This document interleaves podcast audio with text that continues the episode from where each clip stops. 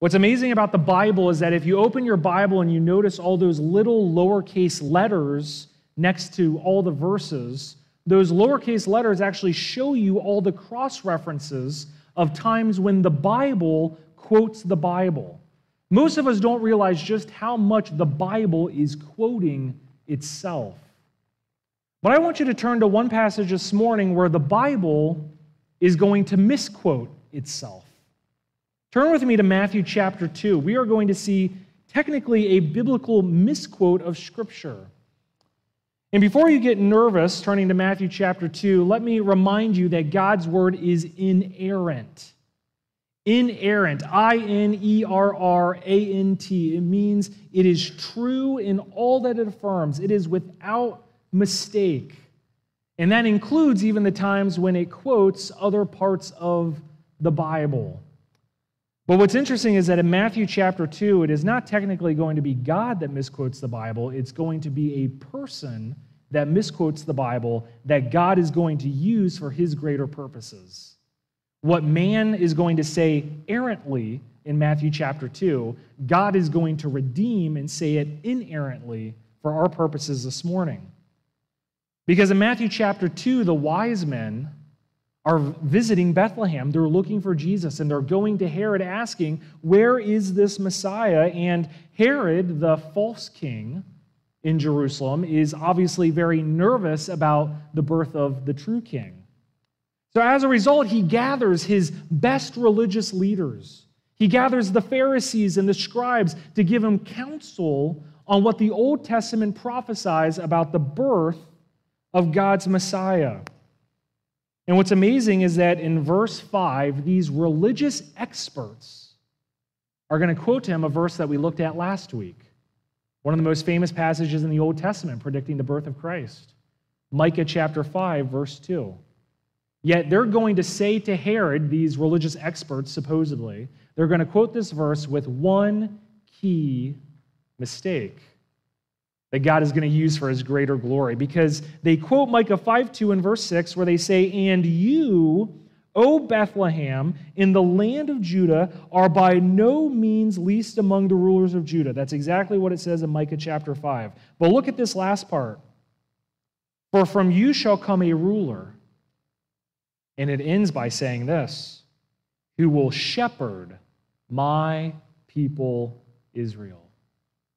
Micah chapter 5, verse 2 doesn't say anything about shepherding.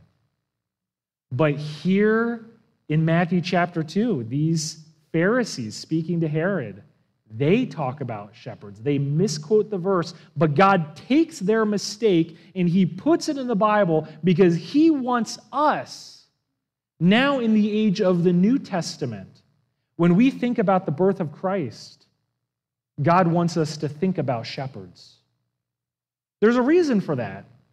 When we set up the nativity, like we do here in our church or like you might in your living rooms, it's easy for us to see Jesus the way most of us see those little shepherd figurines as cute. Jesus is just a nice, cute, harmless little guy. He cares for sheep, he, he cares for us. And we put up that little shepherd on the mantle, maybe the little precious moments or, or, the thing that we get from Hobby Lobby. We look at the nice little shepherd and we go, oh, isn't that nice? A little, a little shepherd coming to see baby Jesus. And we see Jesus the exact same way. We see him as weak, we see him as cute, we see him as, for the most part, unimportant. And most of all, most of us see Jesus like a little nativity shepherd person, as someone that we can just put on the mantle. Here you go, Jesus. We'll sit you right here and we'll go about our life and do what we want to do and live our lives according to the way that we see fit as Jesus the shepherd sits cutely and idly by. God's word makes it clear in Matthew chapter 2, as it does in Luke chapter 2, when the birth of Christ is proclaimed first and foremost to shepherds of all people. The Bible wants God's people to think of God as a shepherd. And the fact is, is that most of us do already, as we already exclaimed, but we must think of God and his son Jesus Christ as a shepherd in the way that the Bible defines shepherding. So, to this morning, we are going to look at Scripture from Genesis to Revelation, from the Old Testament to the New Testament, to see what God's Word has to say about who shepherds are and how God wants us to think about shepherds. And ultimately, in doing so, will give us a picture of how we should think about Jesus. So, in your notes, look with me for your first point, which is going to be this that in the Bible, shepherds consistently represent God's leaders. Shepherds consistently represent God's leaders. We see this in many different examples. For example, the patriarchs in Genesis Abraham, Isaac, Jacob, that's who we call the patriarchs, the fathers of the nation of Israel. They're all described as having sheep. We see that in Genesis 12 and 26 and 47. We see later on in the Bible, we see that Moses, before he is made a shepherd leading God's people out of Egypt through the Exodus, we see that even Moses for 40 years actually served as a physical, true shepherd. In 2 Samuel chapter 7, verse 7, we see God describe the judges in the Old Testament as shepherds. I keep looking back because I don't have my screen back there. If we can't fix that, that's okay, but don't mind me as I look up every now and then, or just wave if we're not getting it. The judges are described as shepherds in the book of Judges. And even Joshua is described as a shepherd. When Moses is nearing the end of his life and he has no descendants to take his place, he goes to God saying, Who will shepherd your people? Look at what it says there at the end in Numbers. Moses says, Who shall lead them out and bring them in? These are all shepherd images. That the congregation of the Lord may not be as sheep that have no shepherd. And so the Lord says to Moses, Take Joshua. The prophets were even described as shepherds. Amos was a shepherd from Tekoa. Zechariah was called by God in Zechariah chapter 11 to, as a prophet, function as one who shepherds or leads God's people. Amazingly, even Cyrus, who was not saved, is not a Jew, is not part of the people of God, because God used Cyrus, the king of Persia, to lead people back into the promised land, to rebuild the temple, to rebuild the wall. God even is willing to call Cyrus his shepherd. It's somewhat remarkable that God would have such a pattern of associating his leaders used for his purposes as shepherds, because in ancient culture, shepherds were used for very high and lofty things and also for very low and pathetic things. On one hand, ancient culture despised shepherds. We see so many examples of that. We have ancient writings from the Pharisees, not part of the Bible, obviously, where they describe shepherds as dishonest and untrustworthy. Even in Genesis chapter 46, verse 34, when Joseph and his brothers go into Egypt, it says specifically that the Egyptians thought that shepherding was an abomination. That's why they were able to live in the land of Goshen, because that was a shepherding region, and the Egyptians had no value for that area. Even Aristotle, he calls shepherds the laziest of men who lead an idle life. Shepherding was not seen as a hard job, it was seen as a job that could be done for the lazy or for the unintelligent or for the untalented. Ancient culture, both Jewish and Gentile, looked down upon shepherds, which is why it's amazing that God would want to call his leaders shepherds. On the other hand, there's a great irony in ancient history that as much as ancient cultures hated shepherds and looked down upon human shepherds, they would consistently, in almost all ancient cultures, call their kings and their gods shepherds. We think of God as our shepherd because of Psalm 23. But other secular cultures also would use language describing their deities as shepherds. The Egyptians, for example, who thought that shepherds were an abomination, ironically, when they saw their pharaohs, they understood their pharaohs as being one, the sons of the gods, sent by the gods to rule them. But even specifically, we have dozens of examples of the Egyptians calling their pharaohs shepherds over them. One of the most obvious examples of this that most of us have probably looked over is if you remember pictures of mummies of the ancient pharaohs. They're always holding two things in their hand. They're holding a scepter in one hand, but you'll often remember from the pictures that they are holding a shepherd's crook in the other hand. Because the Egyptians saw their pharaohs as gods and kings who served as shepherds. The Mesopotamians, uh, Mesopotamians, they considered their god Enlil a faithful shepherd. The Babylonian creation story, the Enuma Elish, calls Marduk a shepherd over all the gods of the world. The Akkadians, again and again, we see examples of ancient culture calling their leaders shepherds. Homer calls Agamemnon in the Iliad a shepherd.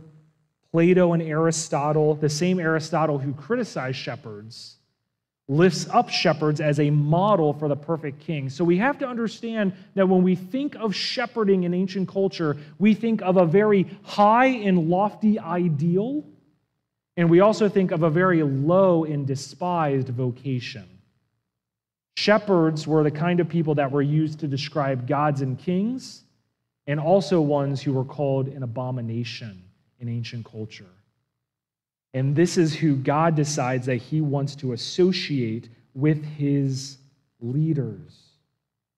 The most famous example would probably even be David as a shepherd. David was a shepherd boy. He talks in 1 Samuel 17 about how he would defend his sheep from the mouths of lions. He wasn't a weak shepherd, he wasn't a cute little shepherd boy. He was one who protected his sheep, he defended them. He had might. He would go after enemies to take care of his sheep.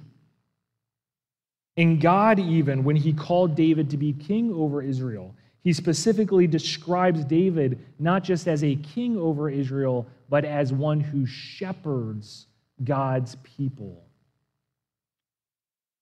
One of the reasons why God in the Old Testament put such an emphasis on calling his leaders shepherds is not just because they were copycatting what other cultures were doing. In fact, actually, other cultures were copycatting what God was doing.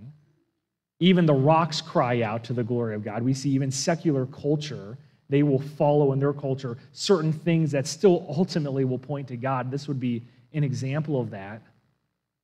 But the reason why God consistently calls his leaders shepherds is because he needs to remind us that we are sheep. Most of us don't like really thinking of ourselves as sheep. We like to think that we are in control of our lives. We like to see ourselves as ones who we rule over ourselves. We are kings of our own castle. We plan out our future.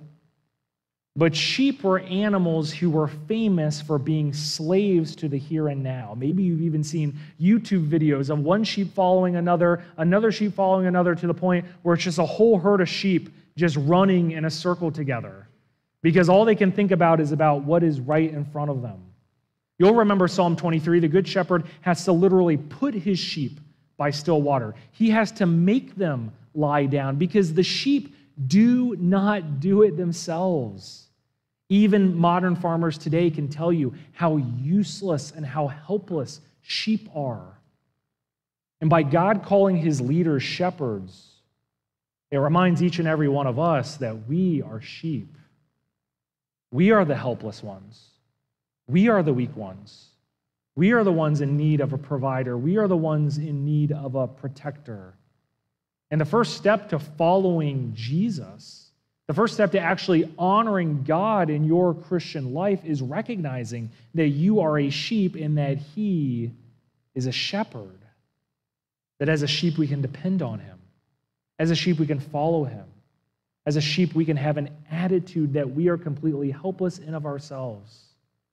And if you don't realize that right now, by God's grace, you will someday. And at that opportunity, you'll have the choice either to harden your heart as a sheep and insist that you're not a sheep or that you're somehow different from all other sheep. Or in those moments of testing, maybe you're in that season right now, you can choose to follow God's shepherd. Because all throughout the Bible, when God talks about shepherds, they are consistently used for his leaders. And it's because God sees his people like sheep. Zechariah chapter 10, Second Chronicles 18, Jeremiah 50, just a few of dozens of examples where God looks down on his people, especially during times of sin, during times of exile, when they're drifting from Him, when they're wandering away, when they're doing what is right in their own eyes, like you and me are so easily common to do. He looks down on them with compassion, like a shepherd who sees scattered sheep. He says that his people wander like sheep. They're scattered on the mountains as sheep that have no shepherd. He calls his people lost sheep. God's not just calling the Israelites that, he's calling you that. Isaiah 53 says that we all, like sheep, have gone astray. And because of that, God knows that he must send us a shepherd. What's amazing is that even as we look at David as a shepherd, as we look at Moses as a shepherd and Joshua as a shepherd, we could spend hours, we could spend years expositionally looking at how God sends shepherds for his people in the Old Testament. But there is one consistent theme that exists in all examples of God's leaders in the Old Testament, which is that they all fail. That every shepherd that God sends at one point or another acts more like a sheep than a shepherd. And at Israel's darkest times in history, when God looks at the wandering of his sheep, he doesn't blame the sheep only, he also blames the shepherds or the leaders that have been placed over them. Ezekiel chapter 34, verses 1 to 10, would be an amazing chapter to read later this week, describing that. How God condemns bad shepherds. But in Isaiah chapter 56, verse 11, and in Jeremiah 50, verse 6 again, we see that there are bad shepherds who have taken over God's people, that the reason why God's people are wandering is not just because they are sheep, but because the leaders, the kings, the prophets that God has put over them have also failed them. We need a better shepherd. Even today, people will follow a senior pastor, they'll follow a denomination, they'll follow a book author, they'll follow a host of a podcast will follow these Christian leaders thinking that they have all the answers, and they may be good, they may be biblical, they may be Christ like, but at the end of the day, they are still sheep, just like you and me. We need a better shepherd, which is why your second point is this that shepherds don't just represent God's leaders, shepherds also represent God Himself. God chose to describe Himself as a shepherd.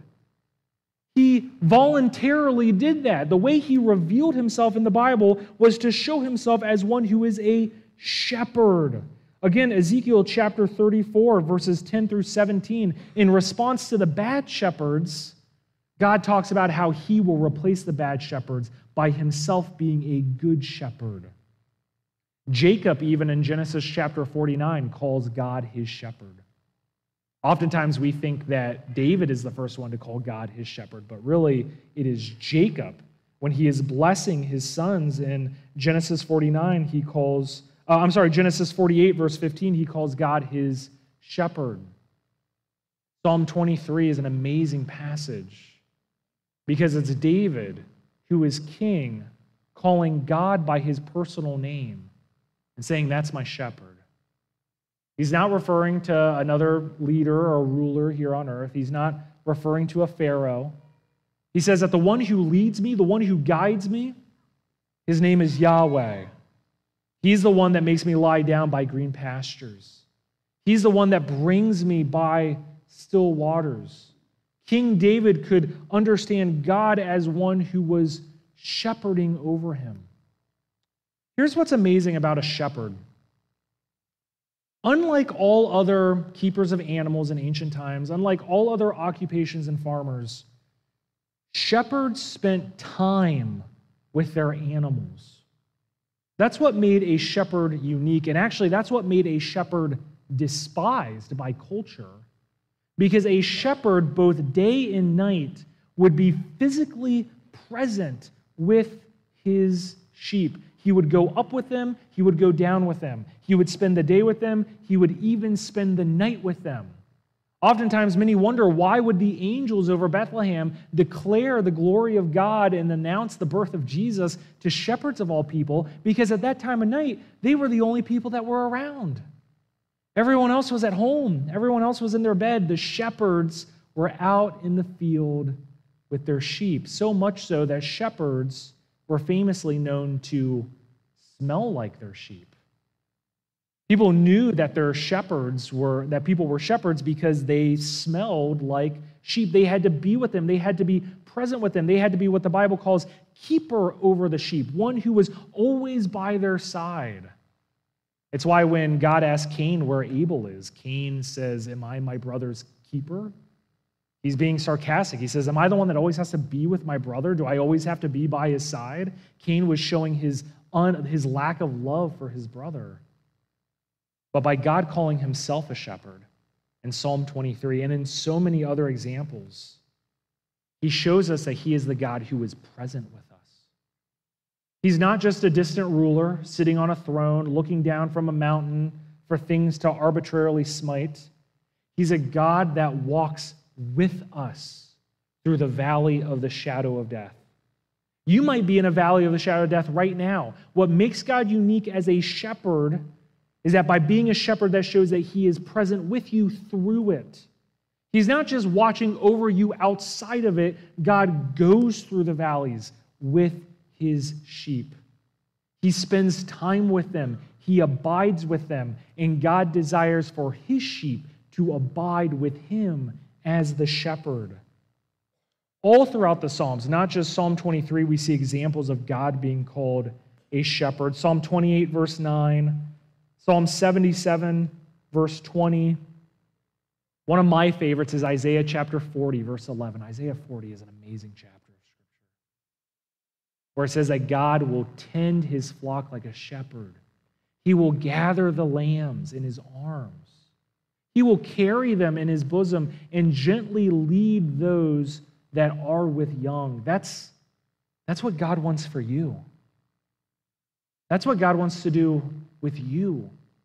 He wants to gather you in in his arms. He wants to carry you. He, he wants to be leader of your life. He wants to be Lord of your life. He wants to command and direct every step that you take and take care of you because you need it. Because you are a sheep, because we are sheep that have gone astray. But praise the Lord that we have a creator and a God who, even though we are sheep, he says that he will be our shepherd. Shepherds represent God himself. We should see God as one who is present with us, who comes down to us, who doesn't just send in, uh, an intermediary to come down who is not related to him, but actually, in the form of Jesus Christ, comes down and walks among us. Which leads us to our third and final point which is really a combination of the first two points that shepherds don't just represent God's leaders, they don't just represent God Himself, they represent God's Messiah, which by definition, the Messiah is one who is God's appointed leader and also God Himself. When God talks about sending His appointed one, when it's sending this chosen one, he specifically says, like in Ezekiel 34 22 to 24, that he is going to send somebody to shepherd them. In fact, in Ezekiel 34, we don't have time to look at it, but he calls this Messiah, he names him David. He says that someday in the future, I'm going to send David. David had already lived and died at that point in Ezekiel. But God says that someday in the future, I'm going to send my Messiah. His name is going to be David, and he will be a shepherd. Micah chapter 5, verse 7 the Messiah is described as one who will shepherd his flock in the strength of the Lord. In Micah chapter 7, verse 14, it doesn't just describe the Messiah as a shepherd, but it also describes us as his inheritance.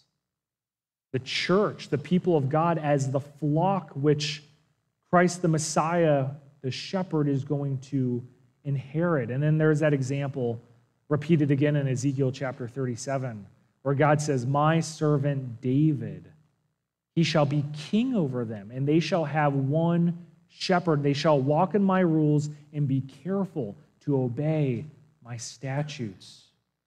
This future Messiah, he's called a king, yes. But just like the other ancient cultures of that time, God also is saying that this future Messiah, he will be a king, but he will be a king who functions as a shepherd. So, all of this leads us to the New Testament, where this new shepherd comes, this Messiah is born. Emmanuel, God with us. And it's proclaimed to the shepherds, and the shepherds come and they see him and they proclaim him to those in the city. Because Jesus is that Messiah. Jesus is, as John chapter 10 says, the Good Shepherd. He is the Good Shepherd. He's the one, quoting the Old Testament, by the way, in Matthew chapter 9, 36, where he looks out on the people and he has compassion on them.